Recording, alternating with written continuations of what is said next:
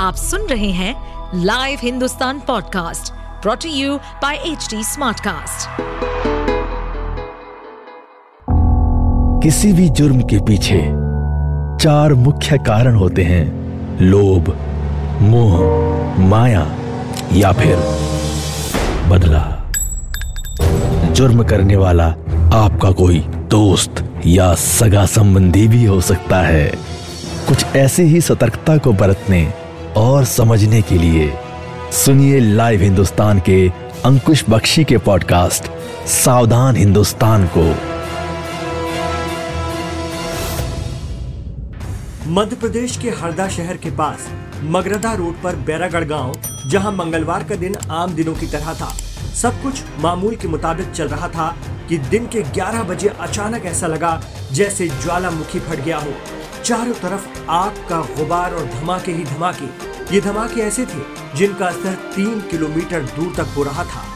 हाहाकार मच गया। इससे पहले कि लोग कुछ समझ पाते, सिर्फ़ कुछ ही मिनटों में सब कुछ तबाह बर्बाद हो गया।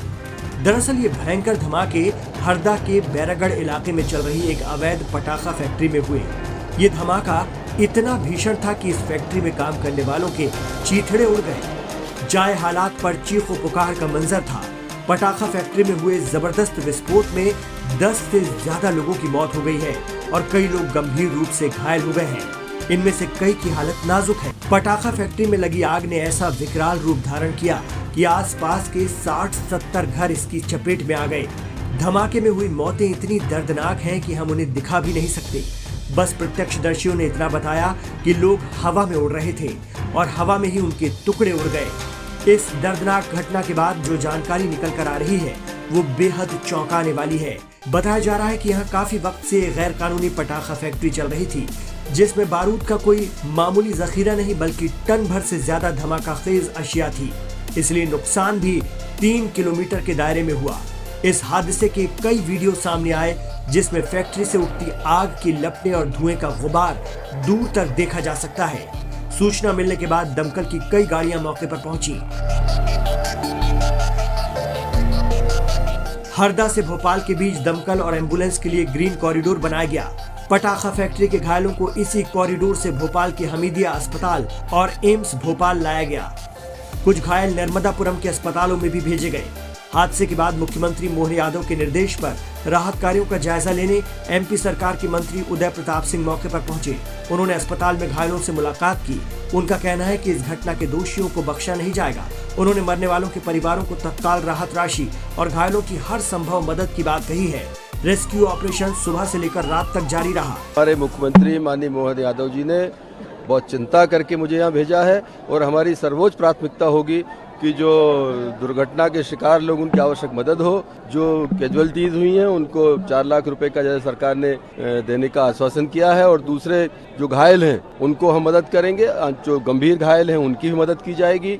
और जो भी दोषी व्यक्ति हैं, उनको हर हाल में उनको सजा मिलेगी, बक्सा नहीं जाएगा। पूरा हम अपडेट ले रहे हैं, प्रशासन से उसका ये घटना कैसे हुई, किन परिस्थितियों में उसका लाइसेंस कब दिया गया करंट स्टेटस क्या था, सारी चीज़ों पे हम चर्चा कर रहे हैं। वहीं आसपास के लोग बता रहे हैं कि हरदा में शहर के पास इस पटाखा फैक्ट्री को इससे पहले तीन बार सील किया जा चुका है। दिवाली के वक्त भी इस पटाखा फैक्ट्री पर बड़ी कार्रवाई की गई थी और इसे सील कर दिया गया था।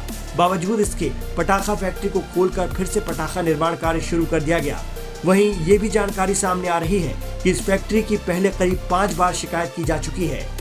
हादसे में एक से तीन किलोमीटर दूर तक रहने वालों के घरों को नुकसान पहुँचा है। यहाँ से ठीक डेढ़ किलोमीटर दूर मेरा मकान है। हम लोग खाना खा रहे थे, अचानक विस्फोट हुआ और विस्फोट में इतना भयानक हुआ कि हमारे घर के दरवाजे तक टूटे हैं, कांच के जो लगे थे वो।